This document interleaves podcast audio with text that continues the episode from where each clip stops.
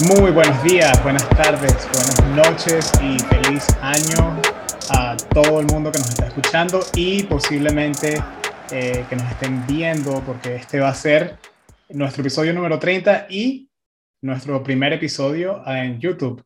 Bienvenidos a todos a Club de Barbas Podcast, con ustedes Alan Pérez y por aquí al otro lado de la pantalla mi gran amigo Marco Generani, muchachos. Feliz año a todos. Estamos preparados, Alan, al nuevo reto de, de las redes. Sí, sí, sí. Estamos, debutando. Tuvimos que arreglarnos un poquito porque no puede ser siempre Yo como trabajando sí, en pijama, como hacíamos antes. Un peinecito así para el lado, me dice. No se puede ver, pero ahí lo tengo. Eh, pero no, muy, muy emocionante que vamos a estar utilizando la plataforma de YouTube también para montar videos y que las personas puedan vernos las caras y también escuchar los podcasts como siempre lo vienen escuchando a través de Spotify y todo lo demás. Y bueno, empecemos, Marco. Ah, ya sé que eh, año nuevo, pero, pero hemos tenido partido. Y trivia nueva entre nosotros. Trivia nueva, a ver si este año tus preguntas son más difíciles porque el marcador terminó el 2021 7 a 5 a mi favor. 7 a 5 a mi favor. Y, y, pues bueno, te tengo una pregunta hoy. Eh, yo creo, yo creo, me la hacen a mí y la saco bien, creo que es una pregunta fácil. Sí, siempre dices eh, eso. bueno, voy 7 a 5, voy ganando. Tengo no, no, 0 a 0. 0 Empezamos 0 a 0 entonces, sí. ok. 0 a 0. Está bueno ya el sufrimiento. Sí. Ok, bueno, eh, para los que es primera vez que nos ven y, nos escuchan, eh, nosotros somos un, podcast donde hablamos solamente de fútbol.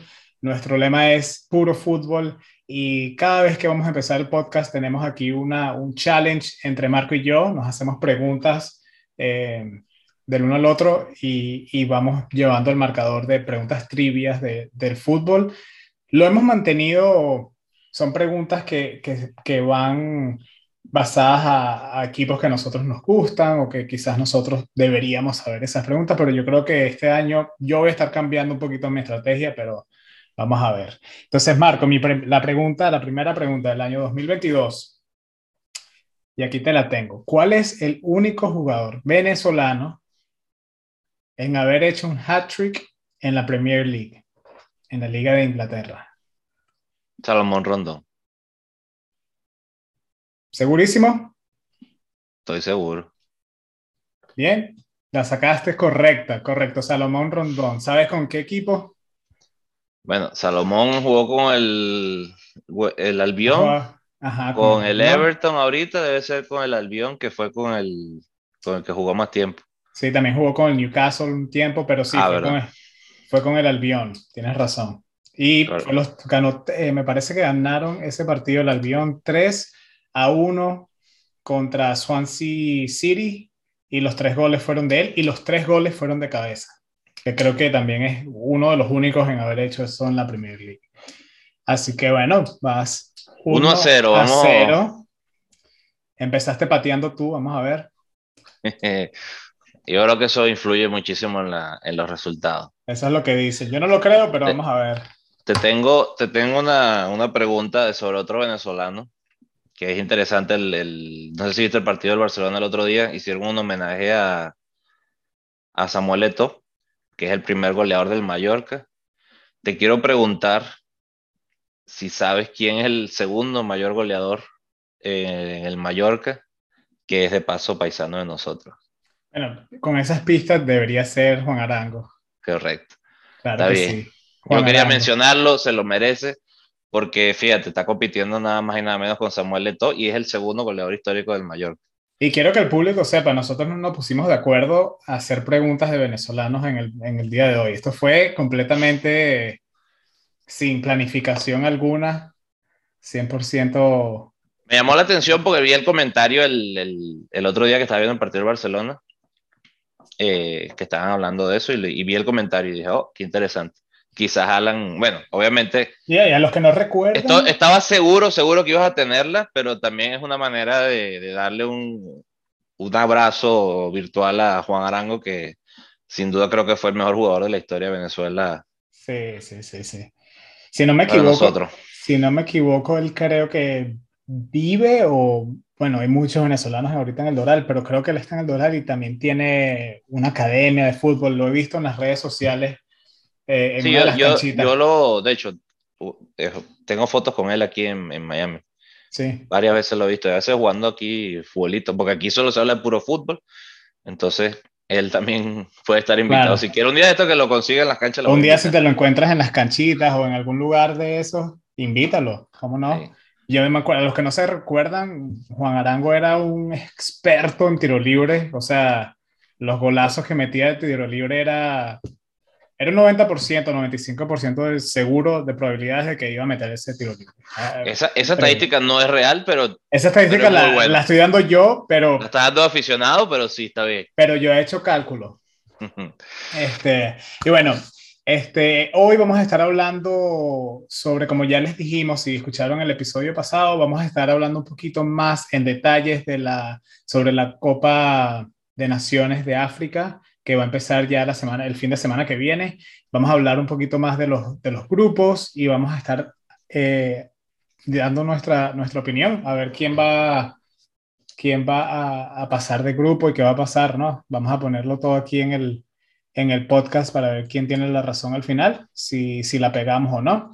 Y luego vamos a hablar, tenemos un pequeño segmento de noticias donde vamos a estar mirando en vivo algunas noticias que están pasando ahorita eh, con la de la pandemia, eh, juegos que se jugaron el fin de semana, que por ejemplo el Chelsea contra el Liverpool partidazo, vamos a hablar un poquitico sobre esas cosas. Y también la polémica de, de, Lukaku, ¿no? Que no está ni siquiera convocado. Sí, sí, sí. hay, hay noticias. por su comentario. Hay muchas cosas para hablar. Hay mucho. Nos vamos a enfocar en la Copa Africana de Naciones porque en verdad tienes razón en un comentario que hiciste la semana pasada. Creo que no se le da el valor a esta Copa que se merece y creo que debo decir que yo soy uno de los primeros que le ha faltado el respeto o, de por decirlo de alguna manera, no le ha dado seguimiento a esa copa. Pero pienso que sí, viendo los comentarios esta semana, tienes razón, Alan, eh, muchos se sienten muy identificados con esta copa y creo que es momento de, de darle el valor que, que, tiene, por lo menos en la parte del hemisferio de nosotros, del, del planeta. Y ahorita que nosotros estamos involucrados, se puede decir, con un poquito del media, eh, con este podcast, que hay gente que nos escucha.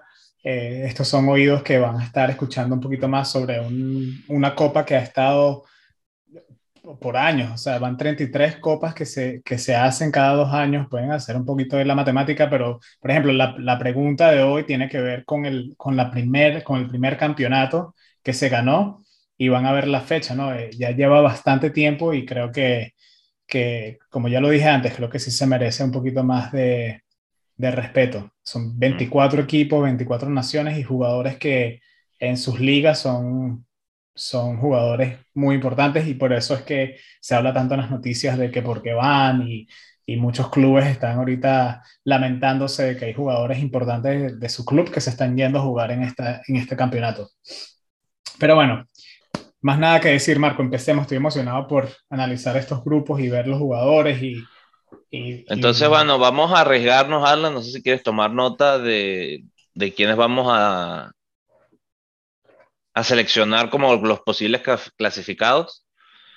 Tengo aquí, no sé si quieres empezar o me das el chance de empezar por el grupo A. Empecemos. El grupo A, ¿quiénes son, quiénes son los que tenemos en el eh, grupo A? Burkina, Burkina Faso, Cabo Verde, Camerún y Etiopía. Ok. Si no me equivoco, tú me comentaste el, el local es Camerún, ¿no? Correcto. Entonces ahí, primero, te voy a decir, creo que vamos a tener discordia, no con el primero, sino con el segundo. En mi opinión, creo que Camerún va a clasificar, entre otras cosas, me parece que es un grupo asequible para ellos. Y me parece que después de allí, mira, me voy a decir Burkina Faso. Esos son exactamente los que yo hubiese dicho. De esa misma manera. ¿Lo vas a decir entonces los mismos, entonces? Los mismos. Camerún, Burkina Faso. En ese orden también. Me atrevo a decirte que Camerún va a clasificar primero. Grupo B. Está Guinea, Malawi, Senegal y Zimbabue. Te doy el chance de decirlo primero esta vez para que no digan que... Que, que yo estoy copiando, que yo estoy diciendo solamente lo que tú estás diciendo.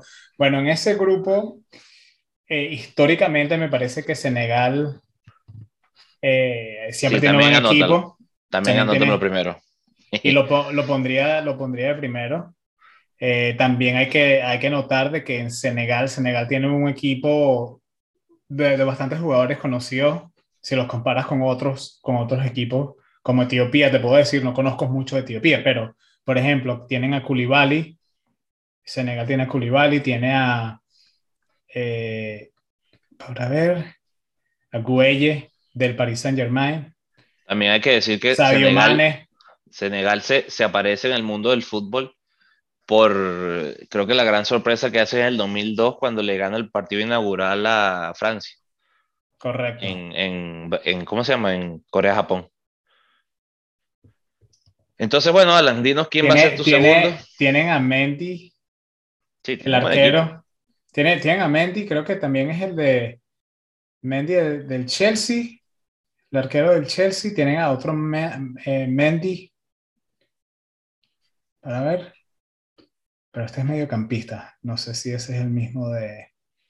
Debe ser un, un apellido bastante común en, en Del Real Madrid, sí, me hubiese gustado ver.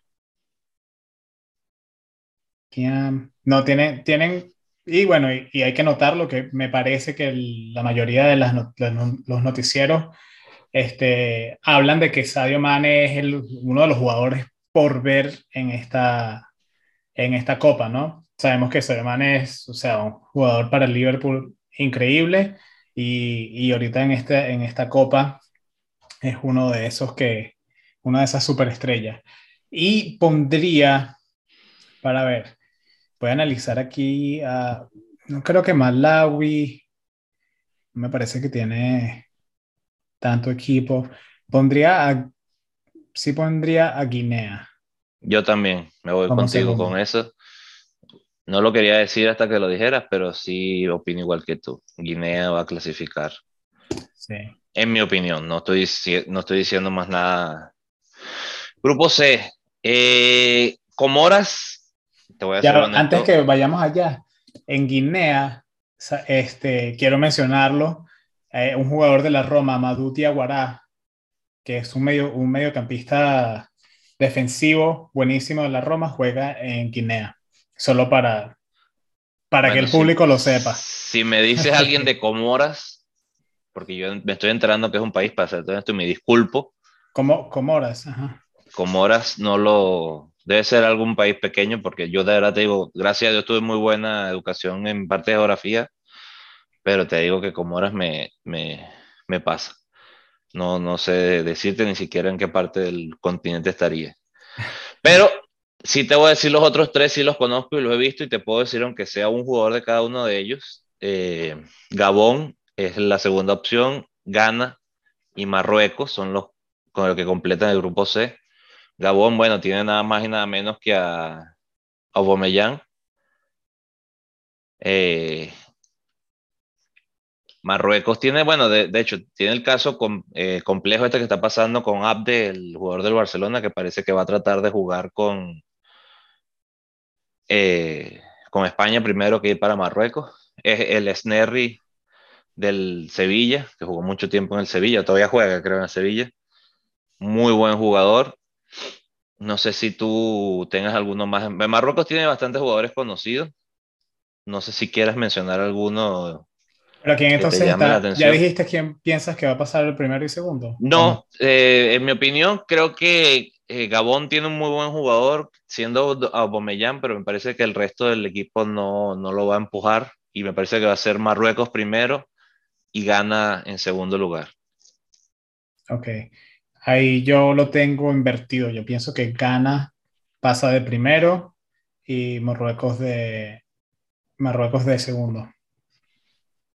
Sí, bueno, en, Ghana está Gian, que es muy bueno. Eh, estaba viendo casualmente lo que se ha hablado muchas veces en este programa, el partido famoso de Ghana con Uruguay, que a ti te encanta siempre mencionar. Sí, sí. Este no es el mismo Gian de ese caso, pero te digo, también vi ayer jugar a, a Baba en el, ¿cómo se llama? En el Real Deportivo Mallorca. Muy buen jugador en el mediocampo. Estaba también ya jugando su último partido. Bueno, lo va a estar jugando ahorita antes de viajar con la selección. Ese es mi grupo C. Ahora, en el grupo de Alan, tengo a Egipto, Guinea-Bissau, Nigeria y Sudán. Creo que, bueno, vamos a coincidir en este, pero prefiero que lo digas tú primero, en el grupo D. Sí, yo creo que pasa de primero Egipto. Con Mo Salah al, frente. Con Mo Salah dirigiendo la orquesta y Nigeria debería este, pasar este, Estoy de acuerdo contigo. Este sí puede ser uno de los que dé sorpresa, porque Nigeria es un es uno de los candidatos siempre a esta copa. Siempre tiene buen equipo. A lo mejor no nombres muy grandes, pero siempre hace buenos resultados. Han sido varias veces campeones de, de la Copa del Mundo, pero de 20, 17 y 15 años. También es un tema muy polémico porque es un problema con las edades en África.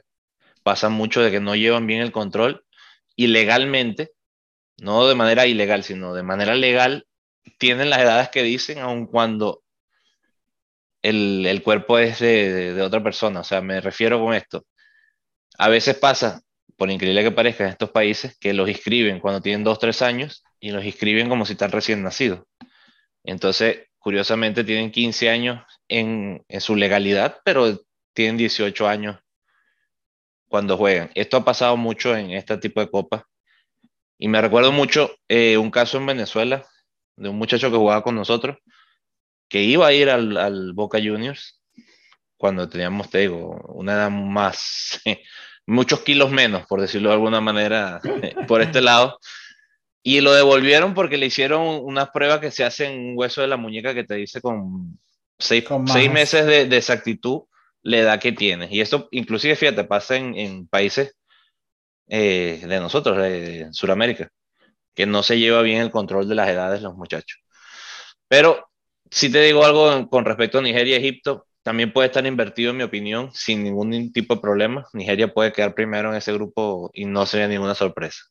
Para nada. Sí sería sorpresa para mí que no clasificaran esos dos, pero no me sorprendería que, cambiara el, el, orden. Sí, me hubiese gustado, y si soy honesto, me hubiese gustado mucho ver las eliminatorias o las calificaciones para este campeonato, para, para tener una mejor idea de estos equipos que, que quizás uno los ve, por ejemplo, Guinea-Bissau, cómo está aquí, cómo llegó aquí, eh, eh, para tener una mejor idea de cuál sería el grupo de la muerte.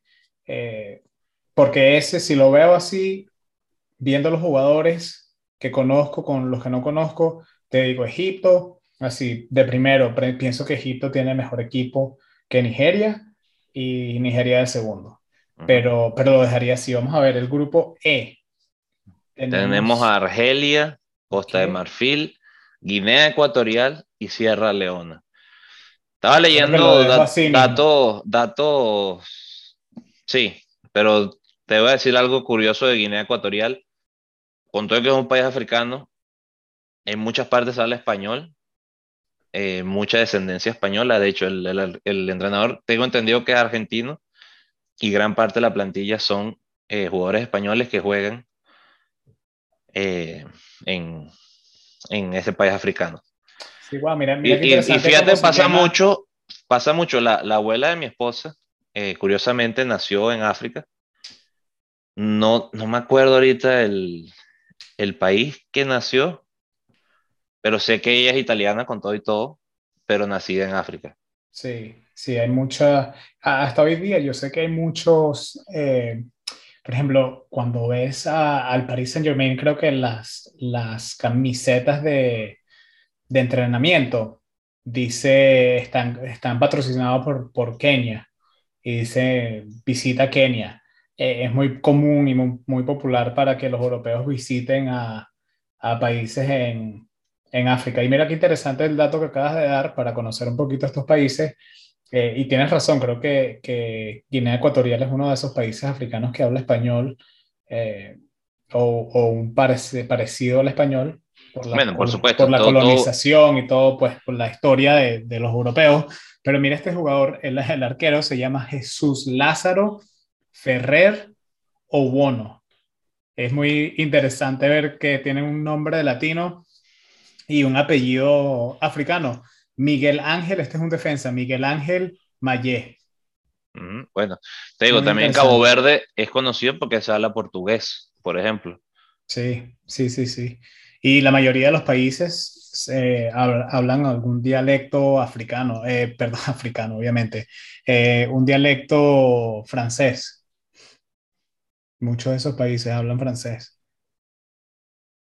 Santiago Neme Bocari.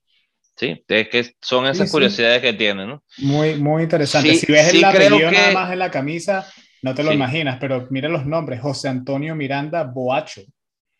Luis Pero son gente, gente que nace por cuestiones de trabajo o ese tipo de, de cosas, o tiene abuelos en, que fueron allá por algún momento histórico y, y obviamente pueden recalar eh, en esos países teniendo el, el, pasaporte por derecho, pues. Sí.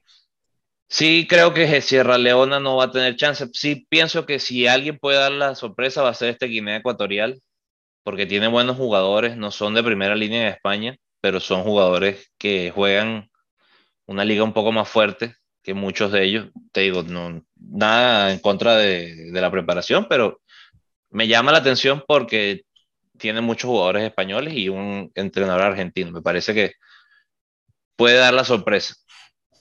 Y en el grupo F tenemos Gambia, Mali, Mauritania y Túnez creo que aquí también vamos a tener este. Sí pienso que Túnez, te lo voy a decir, creo que va a clasificar. Porque honestamente no, no le sigo mucho los pistas a estos cuatro países, pero es el que sé, que tiene mejores jugadores. Este cuatro países está difícil. Porque son los, pocos que te podría decir, o si tú me dices alguno, te digo, ah, lo conozco, lo recuerdo. Sí. Pero creo que después de allí voy a, voy a irme por Gambia. No sé tú. Lo voy a decir primero para que, quede claro de que yo lo dije primero. En este te digo, y soy 100% honesto con el público y contigo, voy a tener que adivinar y aquí, pues yo te diría Mali y Gambia de segundo. Ah, no va por Túnez, mira tú. No, no pondría Túnez ahí. Mira, estoy viendo aquí, tenemos a alguien que juega en, en el Albión en Inglaterra, que es del Mali. Mira, no, curioso, no lo sabía. bueno, me disculpo. Ives o Ives Bisouma juega para el Albión. En Gambia juega Omar Coley, que es de la Sampdoria, Alancito, fíjate tú. Bueno, vamos a ver qué pasa. Las anotaste, estamos ya entonces. Estamos anotados. Por parte de los grupos. Eh, sí veo que por, lo que estábamos hablando la semana pasada, eh, tenías razón, no clasifican todos los terceros. Son seis grupos, significa que van a clasificar 16. El primero y segundo hacen 12 significa que el tercero van a clasificar los mejores cuartos, los mejores cuatro terceros, perdón, según como debería ser, si no cambian las cosas. O sea, las reglas pueden cambiar, lo importante es que sean iguales para todos, pero me parece que va a ser la manera de, de seleccionar. Datos curiosos también, hubo una vez que pasó que todos los grupos, todos los equipos en el mismo grupo quedaron uno a uno lo estaba leyendo, y se tuvo que ir un bombo para clasificar a dos en la Copa Africana de Naciones. Lo estaba leyendo en curiosidad. No creo que alguien sea capaz de responder esa pregunta, porque yo no lo soy capaz de. Yo lo ah, leí y, ya no te la puedo responder hoy. Imposible. Pero increíble, ¿no? Que, que, este tipo de cosas. Sí, había escuchado a veces Todos los partidos quedaron uno a uno. Sí, todos. En, en, igualdad completamente de condiciones. No es que hubo un gol a veraje, que hizo más goles, no, no, todo quedó exactamente igual y tuvieron que hacer un, un, estilo bingo para clasificar. Qué locura. Ahora bien, te voy a decir, eh, estoy aquí viendo un artículo de call.com y, y, te voy a mencionar los seis equipos, y creo que te mandé el artículo el fin de semana, son los seis er, equipos favoritos para ganar este año eh, la Copa Africana. Eh, número 6, te lo voy a decir de, de, menos a más, los que tienen más chance, los más favoritos, eh, de menos a más. El número 6 tenemos a Nigeria, justamente que estábamos hablando de Nigeria, teniendo buen equipo, Nigeria. Número 5, o los quintos favoritos, eh, sería Egipto. Nuevamente, eh, Número 4, tenemos a Camerún. De favoritos, los anfitriones tienen a tienen a, Maxim Choupo-Moting de, del Bayern Múnich. Tienen varios jugadores. Tienen varios jugadores. Y, y, Camerún, o sea, te digo, no, no son tan, a lo mejor tan conocidos como hace alguna, alguna década pasada, donde estaba, por ejemplo, Kameni, Eto. Había varios jugadores de primera línea. Bueno, Kameni creo que fue en su momento el portero para penaltis de, de, la, de las ligas, que era impresionante verlo porque con esa manera particular de ser portero, que era bastante llamativo, la chaqueta muy grande, no, no, no como normalmente van, que van con todo al, cuerpo. Sí. Pero un buen portero. Me lo recuerdo mucho con el español, siempre dando también milagros, ¿no? Siempre se dijo que iba a llegar un equipo más grande y no sé si fue un tema de disciplina o algo, nunca, eh, perdón, de disciplina no, de, de, de amor al club, nunca cambió hasta el final. Creo que después fue al Málaga por un buen tiempo, pero estuvo bastante tiempo en el español y nunca se sintió, bueno, se hablaba mucho que iba a ir a otro equipo grande y nunca cambió. Ya y todo está en otro, en otro nivel, ¿no? Pero bueno, ¿quién más queda en ese, en ese selecto? Bueno, tenemos de tercero favorito, tenemos a eh, Marruecos. Sí, tiene muy buenos jugadores. Marroquíes, tienen a, sí, tienen, tienen, un, tienen un escuadrón esta gente, en verdad. No parece, pero es que por eso te digo, tienes razón. Hay que ver el, a lo mejor no son nombres que se hablan todos los fines de semana, pues ciertamente no tienen... Tienen a jugadores del Sevilla. Pero si Jets, por ejemplo, ajá, si juega allí, tenemos a, a El Snerri, que te había dicho. Abde es un posible jugador que va a terminar jugando allí si no juega en la selección española. Va a tener difícil, porque no es una posición fácil de, de entrar ahorita en España. Pero también, bueno, debe tener a este muchacho que era del Barcelona, que jugó un partido con España y después se, se fue para Marruecos. Se me va, escapa el nombre. Jugó en España y después se fue. Eh, Munir es la cosa. Creo que es Munir. Para buscar el Barcelona. Munir el Haddadi. Ajá. Él jugó en, en España algún chance. Eh, después no jugó más en su momento fue la estrella creciente del Barcelona, que se decía que era, eh, como decir ahorita. Sí, tienes razón. Él jugó, jugó para España y jugó para España desde sub-19, sub-21, en España en, el, en los mayores en 2014 y ahorita recién está jugando para los marroquíes. Después Alan, el, el 2 según este artículo, eh, va a ser Senegal. Senegal. Y te digo, me sorprende un poco que Senegal esté tan, tan alto en la lista. Si hubiera dicho yo Egipto era el segundo o el primero, para mi parecer. No sé si es que los, los nombraron así por alguna razón, pero sí estoy de acuerdo que Algeria puede estar tranquilamente como el primer candidato. son, los, que son los que están defendiendo. El, sí, exacto, son los, son los, campeones de momento. Mares me parece que es, de verdad te digo, yo me acuerdo haberlo visto la primera vez con el Leicester y de verdad te digo, me sorprendió cómo es este increíble la cantidad de jugadores que sacó Leicester City. También es suerte, ¿no? Fue suerte, fue suerte, ¿no? Tuvieron, bueno, casos increíbles. Bardi, por ejemplo, que debutó prácticamente con 30 años en la Premier League. Canté, que, bueno, todo el mundo sabe la historia de, de Canté. Los centrales tenían un central gigantesco de, Jamaica, se me va a dar el nombre, Morgan, creo que se apoyaba. No me acuerdo. No me acuerdo. Eh, pero te digo, Wesley, Wesley Morgan, sí, eh, gigantesco. Una pareja de, de, centrales. Tenían un inglés también que era enorme. Después salen ellos y entra el central ahorita del Manchester United. Bueno, tantos nombres de fútbol ahora se me fueron. Eh, ¿Cómo se llama el central? El, el capitán de Maguire, que fue el suplente de ellos, o el sustituto de ellos. También, bueno, de eh, Drinkwater, que está jugando, jugó en el Chelsea por mucho tiempo. Te digo, suerte. Se les alinearon las estrellas a ese equipo. O sea, jugadores que después terminaron en, grandes, grandes equipos y salieron todos prácticamente de la segunda división de, de, Inglaterra.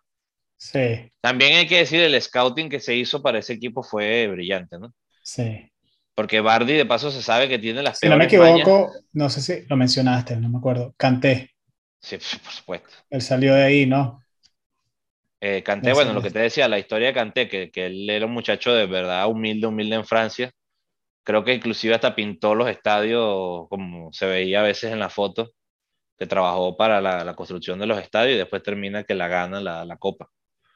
Las curiosidades que te da la, eh, la vida, ¿no? Igual que se ve también alguna foto de Neymar.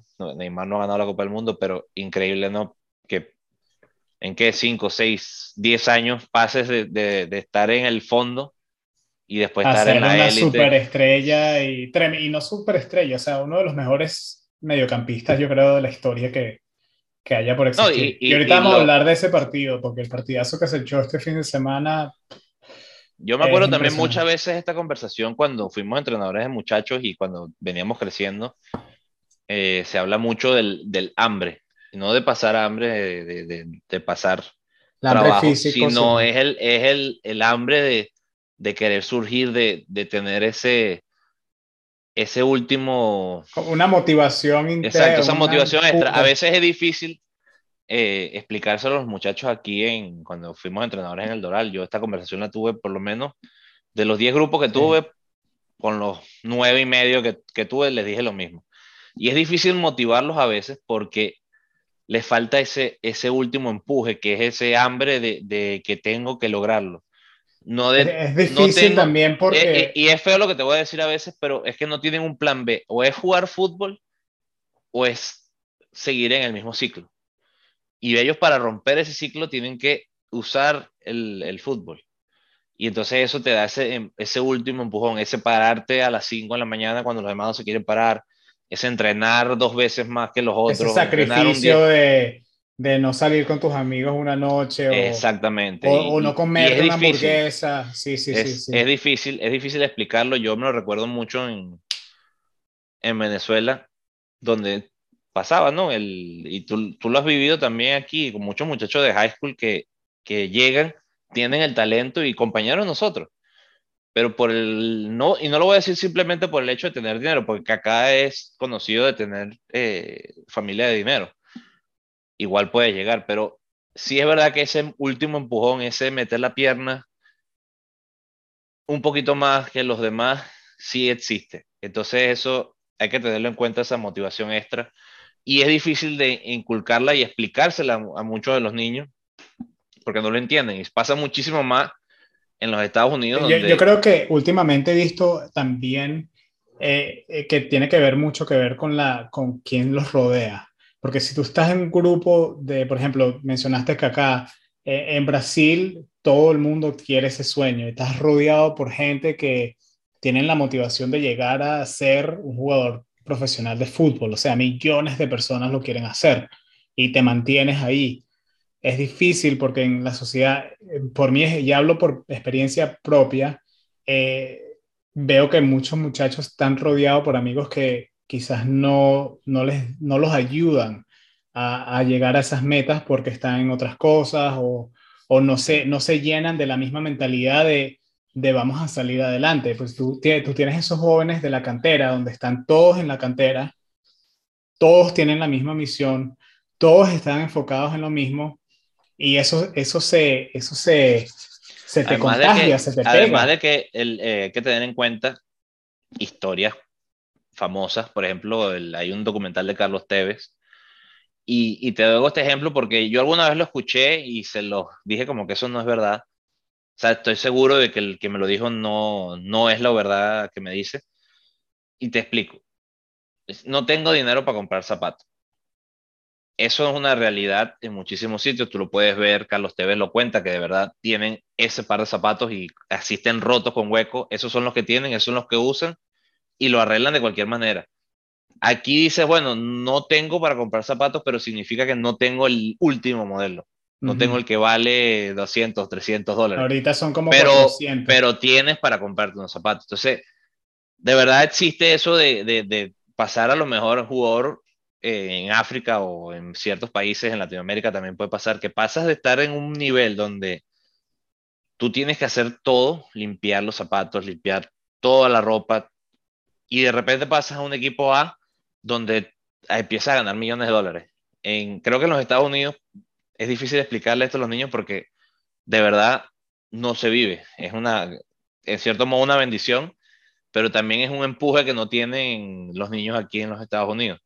Ese, ese, ese hambre, no sé cómo explicarlo, pero creo que eso sí, existe, Alan, de, ah, ese, ese, ese, esa última motivación. Sí, y, y, mencionando algo interesante, muy, muy interesante, por ejemplo, Mane o, o muchos jugadores que salen de África, que tienen esa motivación, que tienen esa motivación y ellos no solamente lo hacen, sí, su sueño es jugar fútbol, pero la final es por su comunidad.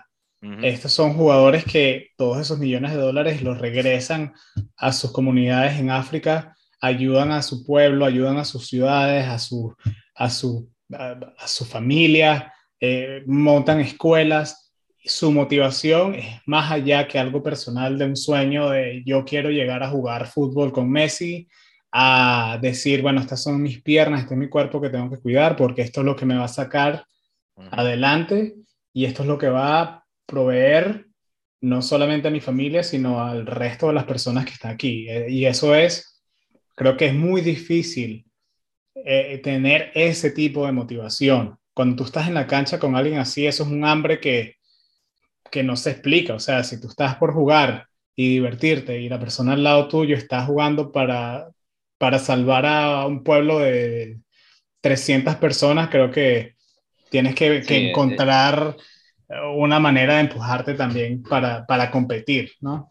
Creo que también va a haber, vamos a encontrar muchas más historias en, en la Copa Africana de Naciones de este estilo que, que, en otras partes del mundo. Definitivamente no estoy diciendo que, que, que no pase en otras partes, pero sí, evidentemente hay muchísima más ayuda, o se escucha más ayuda de los jugadores africanos hacia sus ciudades natales que en otras partes del mundo. Es verdad ese sentimiento también de propio de, de, ayudar a la gente. También porque pasa mucho en las comunidades que se apoyan entre ellos. Entonces saben que este muchacho tiene un talento especial y entre ellos mismos se apoyan. Y es una cosa que es muy bonita y eso también te, te causa jugadores Algo como cultural, ¿no? Como Mané, que tú lo sientes, que él mismo te lo dice. Yo no necesito el teléfono más, más moderno, yo no necesito 50 carros, yo no, ¿sabes? Hay cosas, y ellos lo dicen, hay cosas más importantes en la vida y ciertamente no estoy diciendo que lo sean, pero sí entiendo para dónde va.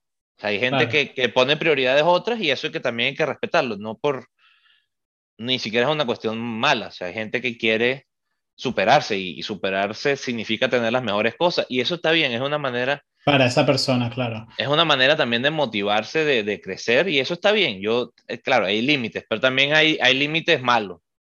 Hay la gente que, que, que pierde todo el dinero por dar, regalarlo o mal, malgastarlo. Y, también con esas historias hay, uff, un montón.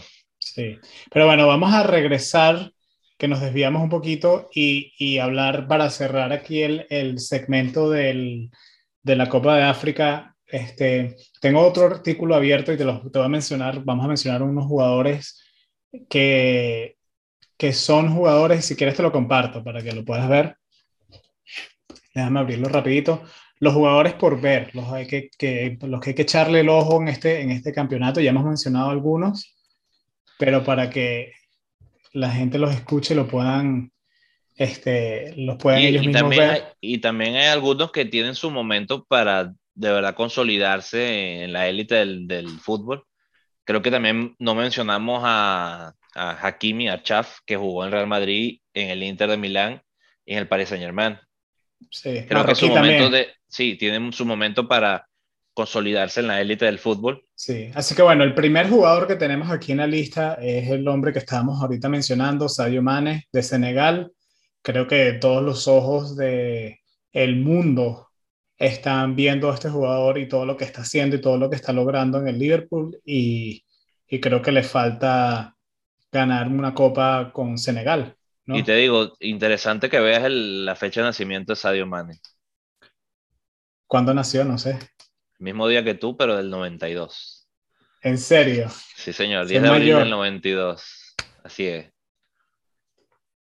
¿Quién más hay que por ver en África, Alan? Aquí tenemos a Frank Kessie. Ah, correcto. Muy bueno. Que juega, para Costa de Marfil y el club juega para el Milán. El Milán, correcto. Lo he visto mucho jugar en el mediocampista de contención del, del Milán. Muy bueno. Sí. Tenemos también a, este no lo conozco, Edmond Tapsova. Si siguen el fútbol alemán lo van a reconocer. Es un jugador que juega para el Bayer Leverkusen, eh, un defensa, y, va a estar representando a Burkina Faso. Ok. Tenemos aquí a Kamaldin Sulemana, tampoco lo reconozco, juega en Francia para el René, Renés y va a estar jugando, eh, representando a Ghana en esta, en esta copa. Tenemos a Eric Maxim, ya lo mencionamos, Chupomotín, eh, juega para Camerún y para el, Bayern de para el Bayern de Múnich. Así que a 32 años, con experiencia, un jugador que también jugó, aparte del Bayern, Bayern Múnich, ha jugado para otros equipos grandes de, de Europa, incluyendo, si no me equivoco, jugó para el Paris Saint Germain. Sí, correcto. Y de hecho le hizo gol, creo que el, el Bayern de Múnich. No, y el, creo que el Bayern, de Múnich. Sí, sí, sí, sí. Eh, tenemos, tenemos aquí a Sebastián Haller, que juega para el Ajax ya sabemos que el Ajax está teniendo una temporada espectacular y en la Champions League y en todos lados está teniendo una temporada grandísima y juega para Costa de Marfil también. Ok. Sebastián Haller. Tenemos a Edward Mendy. Edward Mendy, el portero del Chelsea. De nuevo, wow, qué jugador, qué partidazo el de este fin de semana definitivamente eh, con un arquero así, creo que, y un delantero como el de, como Mane, Senegal tiene, los, tiene, tiene eso cubierto. Tenemos a Mares de Algeria, ya todos sabemos lo que puede hacer este jugador saso de Manchester City, y, y, va a estar representando, como ya lo dije, Algeria, este, los, los campeones, actuales campeones de, de la Copa, vamos a ver qué hace Mares. Aquí tengo a Carl Toko Ekambi de Camerún. Juega para el Olympic, eh, ah, pues, el Olympic de León. De León. Eh, para ver qué posición juega. No dice, pero creo que es delantero o, juega por la banda. Obvio, ya llegamos aquí. Pensé que no estaba en la lista, me estaba asustando. Mohamed Salah que también está jugando impresionante. Tenemos a, según esta lista, el siguiente, bueno, creo que Salah habla por sí solo, ¿no? No, hace falta mencionarlo. Todo el mundo sabe lo, importante que es para Liverpool y lo que importante que ha sido para el fútbol moderno. Después tenemos a Madou Aidara de Malí o de Mali. Eh, juega para el Leipzig, de, de Alemania. Y mira, vamos a ver. Eh, dice que por lo que entiendo aquí es un delantero importante para su equipo en, África. Y el último, Alan, de esta lista es Islam Slimani de Algeria. Este sí. lo he escuchado, lo he visto en el... Bueno, lo vi mucho tiempo en el, en el Lyon, lo escuché bastante eh, en partidos en la, en la Champions League. Pero mira, creo que en esa lista están fallando jugadores importantes. No está Aubameyang, faltan, no está Tomás Partey, jugador del, de ahora del Arsenal, que fue muy importante para el Cholo Simeone en el, en el Atlético. En el Atlético de Madrid. No está tampoco en esa lista Koulibaly. No está en esa lista eh, que ha sido un delantero muy importante para el Sevilla. no está Hakimi, Archaf. Bueno, creo que te digo. Falta y... No está Wilfred Saja, que es un histórico, bueno, no histórico, pero un jugador muy importante en la Liga de Premier durante los últimos cinco años. Eh, no está Bono, portero del Sevilla, muy bueno, muy, o sea, muy conocido. Fíjate que estaba viendo también por aquí otros casos importantes o jugadores fantásticos por, por mencionar, como dices tú. Está, no está Navi Keita en esa lista, jugador del Liverpool, que después de, Sana, de Sané y, y Salah es la mayor pérdida que tiene el Liverpool de la Copa Africana. Y mira, eh, como dices tú, son muchísimos países. ¿Cuántos son? 24, ¿verdad? Que habíamos dicho. Son, 24 en total, sí. Son por lo menos, ¿qué serán? 23 jugadores por 24, estamos hablando de más de 200 jugadores. Más de 400 jugadores, perdón. Y lo mejor de todo es que ya estamos a unos cuantos días, nada más, seis días, si no me equivoco. Yo creo que aquí lo que hay que preguntar, Alan, es quién piensas tú que va a ser el campeón de la Copa Africana de Naciones y te lo voy a decir yo primero, yo creo que va a repetir Algeria el campeonato. Para yo no creo que repiten, yo no creo que repiten. ¿Te atreves a dar un nombre o, lo dejamos hasta allí? Y me atrevo a decir, creo que, que, a ver, creo que Costa de Marfil va a llegar lejos. Sí, pero muy, un equipo muy importante, es verdad. Sí, pero no sé, si tengo que irle a alguien, creo que Nigeria. Apuesto por Nigeria. Mm, creo que ahí está. Pero bueno, eso es como apostarle a, Alemania. Creo que es como apostarle a Alemania en los mundiales, ¿no? si, no, no, ganan, están ahí. Algeria creo que es el que ha ganado más, ¿no? No, Egipto, pero ese no ah, es el tema. El tema es, El de Nigeria, pues. Eh, Alemania no es el que más ha ganado, pero todo el mundo sabe la historia de Alemania. Claro. Así que, ¿cómo es que dice el dicho? El fútbol es 11 contra 11, que siempre ganan los alemanes. Ese es el dicho, por lo menos en nuestros países. Y creo que es bastante conocido, porque en verdad, cuando Alemania lleva un equipo bueno, cuando le va mal queda en cuartos de final, en lo que juegue.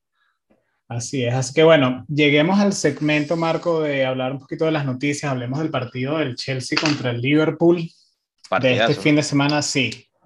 O sea... Creo que Pulisic eh, hizo el gol más importante del partido. O sea, de verdad te digo, me paró la silla. Sí, sí, sí. La, la jugada es un contra... Bueno, creo que sale mal el Liverpool, corta Rudiger le dan pelota pase que, pelota que queda ahí rebotando y Canté, no sé, bueno, yo no sé si lo vio, si no lo vio, si lo Ah, no, claro, no, no, no, ese pase de Canté. Fue un pase, fue un pase que obviamente no es muy bonito el pase, pero es súper importante, lo deja mano a mano contra el portero y Pulisic que remata con la pierna izquierda. Sí, controló muy bien la pelota y remató con la zurda. Y rápido. Sí, sí, sí. Porque a veces uno, uno, eh, este tipo de cosas creo que es importante analizarla la gran diferencia entre un jugador top élite y uno que no es, una de las primeras cosas que se puede ver es cuando le pega la pelota. La pelota está rebotando, pero todavía está subiendo cuando él le pega. Muchísima gente espera que llegue a su punto máximo donde se frena por un instante para pegarle. Ahí te tardas. Y y ahí es donde el defensa llega el defensa llega, el arquero ya puede ver el, cerebro, a patear. Por, increíble que parezca, el cerebro, nosotros que somos eh, defensores o jugamos mucho tiempo de defensa, tú sabes que tiendes a llegar en ese instante porque sabes dónde la pelota va a estar en ese instante un poquito más que el resto.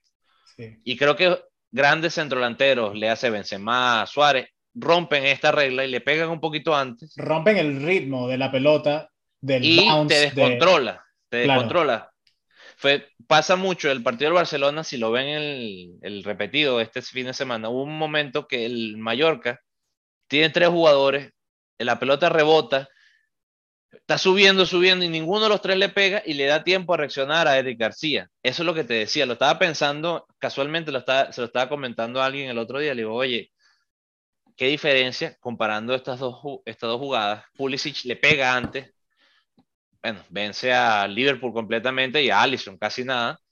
Y él es un jugador élite. Me parece que de verdad infravalorado. O sea, Pulisic está para muchas cosas importantes. Creo que va a ser sin duda el mejor jugador de, Estados Unidos en poco tiempo. Va a superar a Dempsey, a Donovan, a todos ellos. Yo de verdad te digo, le, veo mucho futuro a este muchacho. Sí, lo, lo, han mencionado y todo, han puesto su nombre eh, en relación con el Barcelona varias veces. Sí. No sé si sea verdad o no, pero sí lo han mencionado para llevárselo a, bueno, y, de al Barcelona. El que, lo, sube y el al Borussia Dortmund es Tuchel, o Tuchel. Sí, y el golazo de Kovacic, es que todos fueron en verdad buenos goles. Creo que el de Mane es el menos bonito porque, pues, porque es un error de Rudiger. Sí tiene mucha calidad Mane en agarrar la pelota se llevó un defensa, el arquero quedó parado, pateó la pelota, muy bueno. El gol de Salah hizo su magia como siempre, o sea, el movimiento tan rápido y tan veloz del pie deja en, seco a, a Marcos Alonso, lo deja en seco y después la definición al primer palo Sí. Los grandes, nada más los grandes pueden definir así. Y digo, qué bien empezar el año así con un partido de eso. Bellísimo. Y después, bueno, a lo que llegaba, te estoy mencionando todos estos goles tan bonitos, me pareció que el gol de Kovacic, o sea, alucinante, alucinante. En verdad, agarrar la pelota así, yéndote hacia atrás, agarrar esa volea de esa manera, pegarle casi que tres dedos, ponerla en el ángulo. No, no, no, no, no, muy, muy, muy bonito el partido. Lástima que no hubo gol en el segundo tiempo. Sí, te pregunto, ¿qué, qué estaba haciendo Rudiger en esa jugada? Yo no sé qué eh, Yo creo que como defensa. Estaba, estaba, recordándome ahorita y digo, de verdad que yo no entiendo. Tantas opciones que tiene para parar la pelota. Y yo creo que parar la pelota de cabeza a ras de piso. Era más fácil patearla. Estaba, no perdón, no es Rudiger, es el. No fue Rudiger, me equivoqué. No, es el. ¿Cómo se llama el muchacho? El. También lateral derecho, creo. Chalovani, ah, es algo así el apellido. Ah, yo pensé que fue Rudiger. No, no, no. Rudiger. Un, pero te digo, yo no sé, yo estaba viendo la jugada y decía, oye, ¿verdad que un entrenador dice, bueno, si tú eres derecho y, tratas de pararla con la derecha cuando se suponía que lo hacías con la zurda, pero ¿qué le dices tú a ese muchacho en esa jugada? dice, no sé qué pensó. ¿Cómo la vas a parar con la cabeza? Él la quiso, él la quiso, la quiso despejar de palomita. Sí, sí, o sea, cualquier cosa. la quiso despejar de palomita, se asustó. Por mucha, por mucha eh, habilidad que uno tenga como central para darle eso cabeza. Es, eso, es típico, eso es típico de que tú ves el defensa, el, el, delantero al lado tuyo, tienes a Sadio Mane al lado tuyo, la pelota te está llegando, eres el último hombre. Yo creo que se desesperó un poquitito y, y causó ese error grave, grave, grave, grave. Y te digo una cosa, también el gol de, de Salah, ¿qué jugada Salah? O sea, que, ¿cómo se mete por esa banda? ¿Qué velo es? O sea, eh, tiene otro. Todos tienen cinco velocidades y, y Salah creo que tiene siete. Siete o ocho, yo creo ocho. O sea, de verdad no es que tú dices, bueno, es que tiene seis, tiene un poquito más. No, o sea, es, impresionante lo rápido y potente que es, porque pasó, y lo importante que es ser potente con esa velocidad, que te chocan y no te cae. Y bueno, después ya hablamos del de, de este niño, de Pulisic, pero también el de Kovacic. Yo no sé si le pegó con la canillera, yo no sé si le pegó con los zapatos, yo no sé si le pegó el talón, pero qué volea. O sea, qué caída tan maligna, creo que nadie puede pararlo, ni siquiera que estés parado en la línea a ese punto. O sea, te creo que pega un poquito en el palo y todo, o sea, eh, eh, eh, imposible, yo creo que era imposible de parar, por eso fue, por eso la metió y, y muy, muy, muy buen, divertido ese partido, que a mí me gusta el Chelsea, si soy honesto, me gusta el Chelsea Así que cuando veo partidos del Chelsea igual estoy emocionado, pero este partido estuvo... Sí, pega en el palo. Eh, Estaba viendo, puse aquí la repetición y pega en el palo. Lo que quiero saber es, bueno, sí le pega con el pie, no le pega. Le pega con el pie y. Pero, pero digo, ah, bueno, no es Allison el portero, ahora que lo estaba recordando, estaba viendo la. No es Allison, no, no es Allison. Pero si te digo una cosa, si te digo una cosa, ¿qué le puedes decir tú también al, al portero? Fue un centro tiro Nada, no le puedes decir Despeja hacia el centro, que es quizás tú digas, bueno, pero lo primero que te dice un marquero, no despejes hacia el centro. Bueno, cualquier jugador, pero es que, eh, mijo, ese el, el balonazo, el, sí, el tiro de, primero que el tiro de Alonso fue un tiro, un tiro peligroso.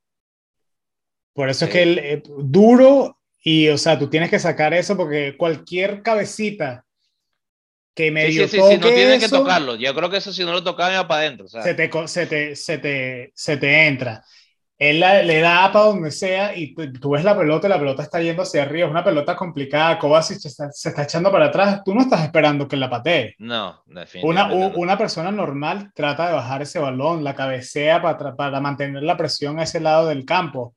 Kovacic dijo: No, no, no, no, venga por acá. Y, y estaba leyendo, hablando del Chelsea. Oye, el, el Chelsea tiene un, un equipazo, Alan, pero también tiene un problema que es como da la sensación de que se está desmantelando un poquito. Estaba hablando de Rudiger, Rudiger está sonando mucho que va para el Madrid, se está hablando de Aspilicueta para el Barcelona, hoy salió Christensen que también se le vence el contrato a final de este año, que puede recalar en el Barcelona.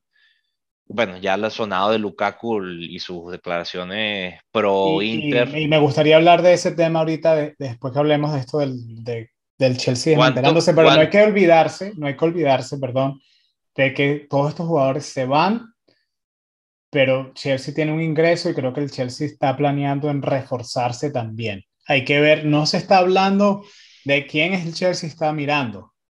Fíjate, ya se reforzaron en la delantera y están teniendo el problema con Lukaku. Pero el año pasado ganaron la siguen ganando, o sea, e, e, eso es sabroso de un entrenador. O, lo bueno de ser entrenador. Eso es lo bueno de Tú tienes en la banca Lukaku que el otro día te resolvió el partido del solo. Ni, ni en la banca lo puso. No, no, no, no, pero hace dos partidos jugó, no este, el anterior, y ganó el partido del solo. O sea, lo puso a jugar y dos goles, bueno, hizo un gol y, causó un penalti, pero imparable. La jugada del 3 a 1, yo lo vi arrancar y te lo veía, o sea, si no termina en gol, lo mataron y bueno, le hicieron penalti, pues es la única manera de medio pararlo, o sea, es, está en otro nivel. Yo no entiendo y eso sí es algo que te quiero preguntar, Alan, ¿qué le puede ver no importante o no suficiente Tuchel para no ponerlo titular? No, ¿qué, qué, puede ser? O sea, es el, delantero creo que del momento. Creo que ahorita Lukaku... yo creo que algo, algo, que acabas de mencionar. Tú dices, bueno, ¿cómo, ¿cómo con este plantel o moviendo tantas piezas igual ganan? ¿Cómo dejando afuera a Lukaku empatan 2 a 2 contra el Liverpool. Tuchel, ¿cómo Tuchel ganó la Champions League llegando a mitad de la temporada? Es, y cómo están peleando en una liga de las más duras. Están de segundo ahorita y bueno, y están de segundo porque el Manchester City en, la Premier está intratable y, les está saliendo todo. Pero, ¿por qué este se queda en la banca? Simple y sencillamente, Tuchel tiene su método no importa quién eres, no importa cuántos goles metas. Y este es el problema de, de Lukaku que salió eh, eh, hablando y a los dando el reportaje que dio.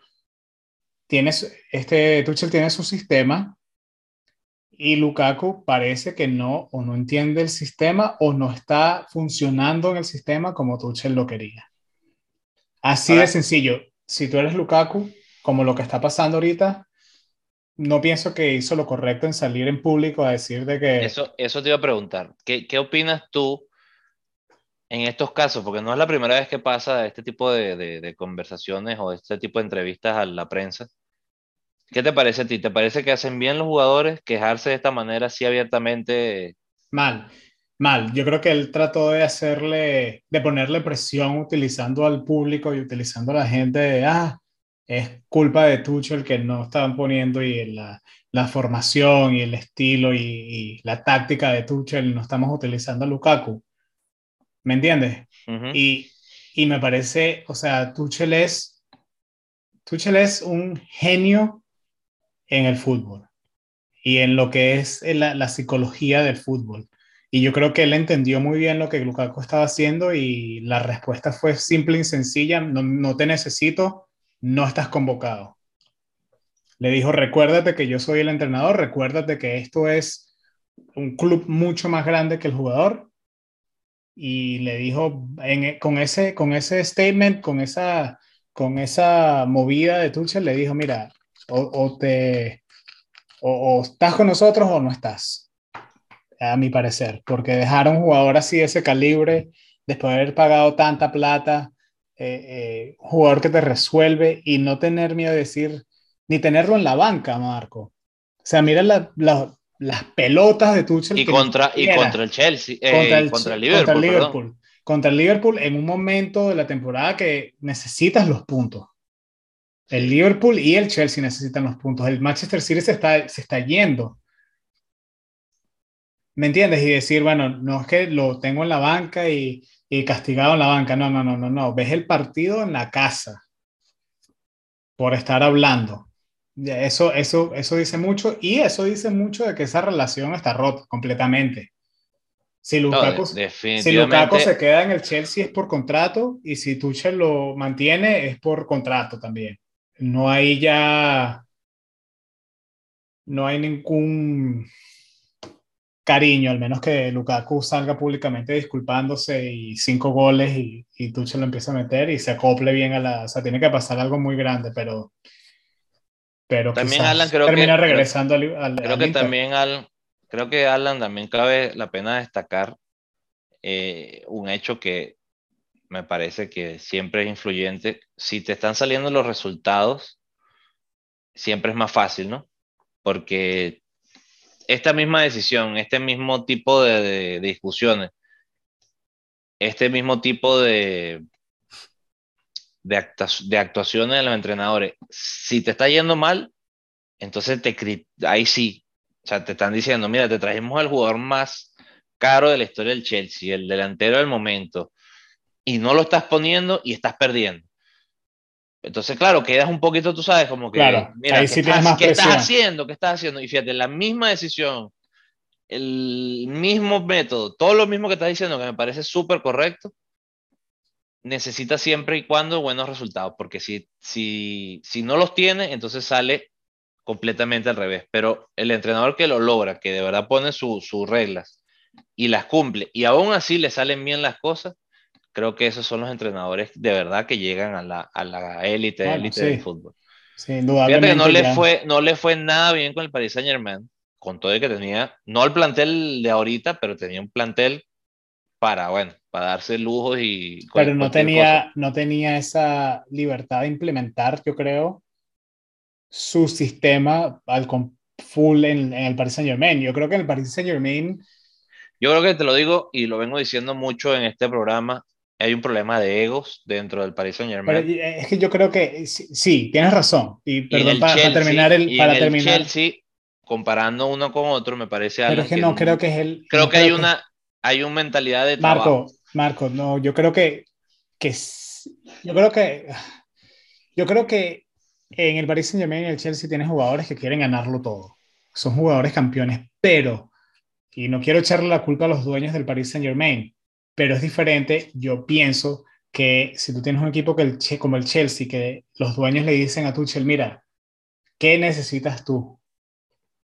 Y trabajamos. Tú, tú tienes el mando del equipo, tienes toda la confianza. Yo creo que en el Paris Saint Germain pasa lo siguiente. Los dueños se gastan millones y millones de dólares, cientos de millones de dólares en jugadores y creo que hay algo que le dicen a los entrenadores, mira, entiendo lo que tú quieres hacer, pero estos, estos y estos tienen que jugar así se acoplen, así hayan entendido las tácticas, así entiendan el modelo de juego de ese entrenador o no, a esos jugadores algo tienen de que jugar. Algo de eso hay, definitivamente. ¿Me entiendes? Yo creo que, o sea, si tú tienes a un, club que es conocido, por, ¿tú crees que, que Neymar se fue al Paris Saint Germain con la misma disciplina o bajo el mismo contrato tan estricto que, que tenía en el Barcelona? Neymar se dice que él está en el Paris Saint Germain y estoy seguro de que él se va y se va a una fiestica o dos y, no pasa nada. Si se comen un postrecito aquí o se comen un postrecito allá, hay clubes que no permiten eso, que son mucho más estrictos. Y no estoy... No, Mira definitivamente sí, sí, sí. Alan, no te puedo decir que no a nada de lo que estás diciendo. Eso es lo que, pienso yo que pasa con, eso, el con el eso tú, tú dijiste una cosa importante. No creo que ningún jugador tenga la falta de motivación de querer ganar. Pero en eso tienes toda la razón. A mí me dicen, dile a tu equipo, sal a perder y es difícil. Salir a perder es más difícil que salir a ganar. Dejarte, dejarte ganar para un deportista. Alguien que compite, de verdad. yo, deportista, yo compito en todo. O sea, alguien que no le gusta perder, tú no le puedes decir sal y déjate ganar. Eso no existe. Pero si hay algo que hay que tener en cuenta, que es algo que tú estás diciendo, no existen ciertas motivaciones o es ciertos sacrificios, lo que veníamos hablando del, del hambre. El Chelsea creo que llega Tuchel en el momento que tiene que llegar. Estos muchachos no quieren quedar fuera de las competiciones, quieren tener un nombre, quieren ser competitivos. Vamos a usar el ejemplo de, por ejemplo, de Thiago Silva, que lo sacan del Paris Saint Germain como que...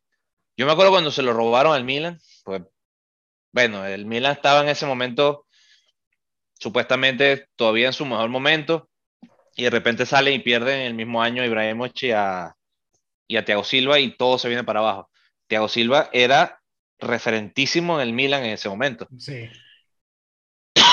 y después termina que te sacan por la puerta de atrás, vete para, como, bueno, si te vamos a dar para el Chelsea, como un equipo B y después termina que el Chelsea gana, ¿no?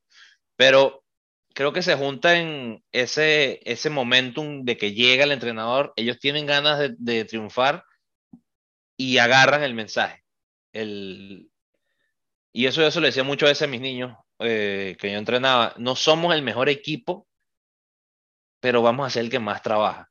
Y eso creo que es vital hacerlo entender. Cosa que le pasa, por ejemplo, a Barcelona, en mi opinión, no lo puedo saber, pero creo que esto que está trayendo Xavi es vamos a volver a la época de Pep, a hacer sacrificios más grandes que los otros equipos para levantarnos.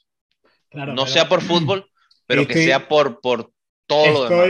Estoy 100% de acuerdo contigo. La diferencia está en que Xavi tiene un club que está detrás de él y le dice, ok, tú quieres poner estas reglas, ok. De acuerdo. Caso que yo creo, y no estoy ahí adentro, me gustaría estar en, la, en los lockers de, del Paris Saint Germain, pero yo creo que lo que ocurre en el Paris Saint Germain es que no tiene tanto, tanta fuerza y tanto poder el entrenador en ese equipo porque si tú ves lo que hizo Pochettino en el Tottenham con un, con un equipo, o sea, tres veces menos fuerte que, que lo que es el Paris Saint Germain que tiene ahorita, a donde llegó, cómo hizo que jugara el Tottenham, lo que hacía ese equipo en esa época, completamente distinto a lo que está logrando ahorita y lo que está demostrando con el Paris Saint Germain, que está lleno de estrellas. Pienso que por ahí viene el problema y creo que si volvemos al tema de Lukaku y el problema que tiene con, con el entrenador, a la final creo que, creo que ya se, se Lukaku básicamente dijo, este, me voy, y, creo que eso es lo que va a terminar pasando con el Chelsea. Lamentable, al menos que pase algo inesperado, al menos que pida disculpas, al menos que bajo detrás de las puertas se den un abrazo y, y Tuchel trate de sacar lo mejor de Lukaku. Y bueno, Marco, con eso nos estamos quedando sin tiempo. Eso va a ser todas las noticias en este segmento. Creo que me gustó mucho hablar del Chelsea, el Liverpool. Se merece hablar y las personas que no vieron ese partido deberían verlo en algún lado, la repetición, partidazo. Y, y lo de Lukaku vamos a estar siguiendo esas noticias. Eh, y nada, llegamos a ese momento, Marco, de la pregunta la primera del año, la, última respuesta, la última respuesta del pasado. Entonces, bueno. Respondiendo la, la última pregunta y haciendo la primera pregunta, vámonos. Te digo una cosa. Me sorprendiste con esa pregunta, Alan. Me agarraste completamente algo que, que debería yo saber, creo, pero te felicito de verdad. Eh, últimamente, no es sorpresa, últimamente mis preguntas te están dejando y te digo, y te digo, bueno, te voy, a leer la pregunta porque de verdad que es bien, bien específica. Es casi como la que te hice yo de, de Juan Arango. ¿Quién es el único jugador en ganar el Mundial, Copa América, Confederaciones, Champions League, Libertadores y a de paso ganar el Balón de Oro? Son una, dos, tres, cuatro, cinco, seis de las, creo que, y creo que es importante decir. Seis, de los trofeos más grandes que hay en el fútbol. Y, y, te digo, si quitas la última, que es el balón de oro, habría dos. Creo. No, no, no ha ganado la Copa del Mundo. Pero te digo, el más cercano está lejos. Sí, sí, sí. Así que de verdad, un aplauso por esa pregunta, Alan. Eh, te voy a dejar decirla antes de hacer la pregunta esta semana porque te la mereces, de verdad. Me quito sombrero con esa pregunta. La respuesta es, este jugador eh, fue mi ídolo de jugador de fútbol cuando yo era pequeño, eh, Ronaldinho. Ronaldinho Gaucho es el único jugador en la historia por haber ganado Mundial, Copa, Copa América, Confederaciones, Champions League, Libertadores y Balón de Oro, mejor jugador del mundo. Eh, inexplicable. Y eso no cuenta, no estamos mencionando las copas y los trofeos que ganó en sus campeonatos domésticos, porque él fue, jugó en París, jugó en Barcelona y ganó ligas, jugó en Italia, eh, en el Milan, jugó en varios equipos en Brasil, ganó campeonatos en Brasil, ganó en México, eh, jugó en México y ganó en México. Eh, cuando fue a la prisión hace unos cuantos años, creo que ganó un torneo, y ganó. Él no hace más nada sino ponerse un balón al pie y ganar. Impresionante. Ahora bien, Marco, tú tienes la pregunta de esta semana, pero antes de eso vamos a recordarles a todas las, las personas que nos están oyendo dónde nos pueden responder la pregunta y dónde pueden estar conectados al día al día con nosotros. Eh, nuestros social media, tenemos Twitter, eh, donde nos pueden encontrar eh, con el nombre de Club de Barbas Podcast o arroba Club de Barbas Podcast, pero sin el cast. también tenemos un Instagram ahorita que lo estamos utilizando más, empezando este 2022, ah, poniéndonos ahí en el, en el área social. El Instagram es Club de Barbas Podcast también. Y, y nuevamente, lo más nuevo es nuestra página de YouTube que vamos a estar montando episodios, pueden vernos las caras y ver cómo lucimos Marquito y yo. Eh, también Ahora tenemos que mantener una imagen, una imagen de verdad de la barba. le vamos a confesar que por ahí por el episodio 20 yo no tenía barba. Yo tampoco. Por ahí por el episodio 10 Alan no tenía barba. O sea, rompimos las reglas. Esta gente no nos ve. Yo me voy a afeitar, me está picando aquí, pero ya ahorita que estamos en YouTube, lo que se viene es una barba gloriosa.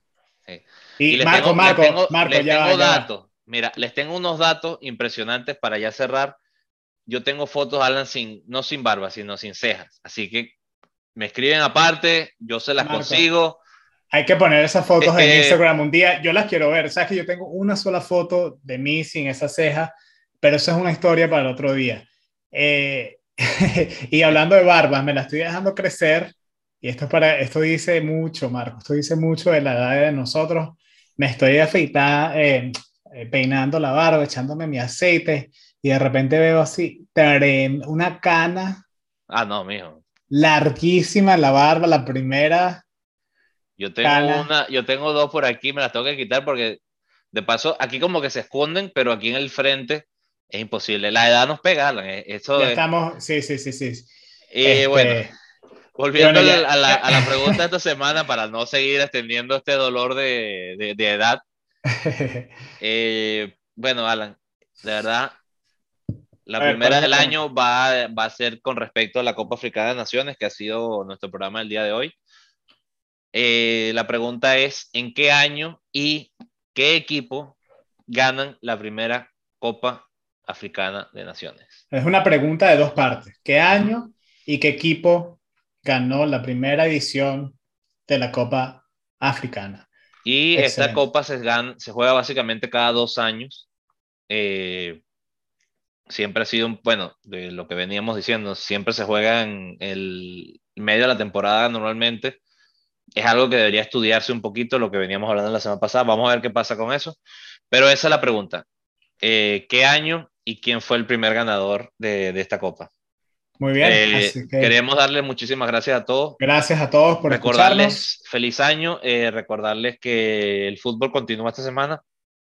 Va a haber muchos partidos importantes y ya nos estamos preparando, Alan, también para la, los las fichajes que están empezando a salir. Ya la semana que viene vamos a tocar, tocar algunos. Esperemos que haya muchas sorpresas. Y bueno, como siempre, Alan, nuestro lema de cierre. Puro, fútbol. Hasta luego. Hasta luego.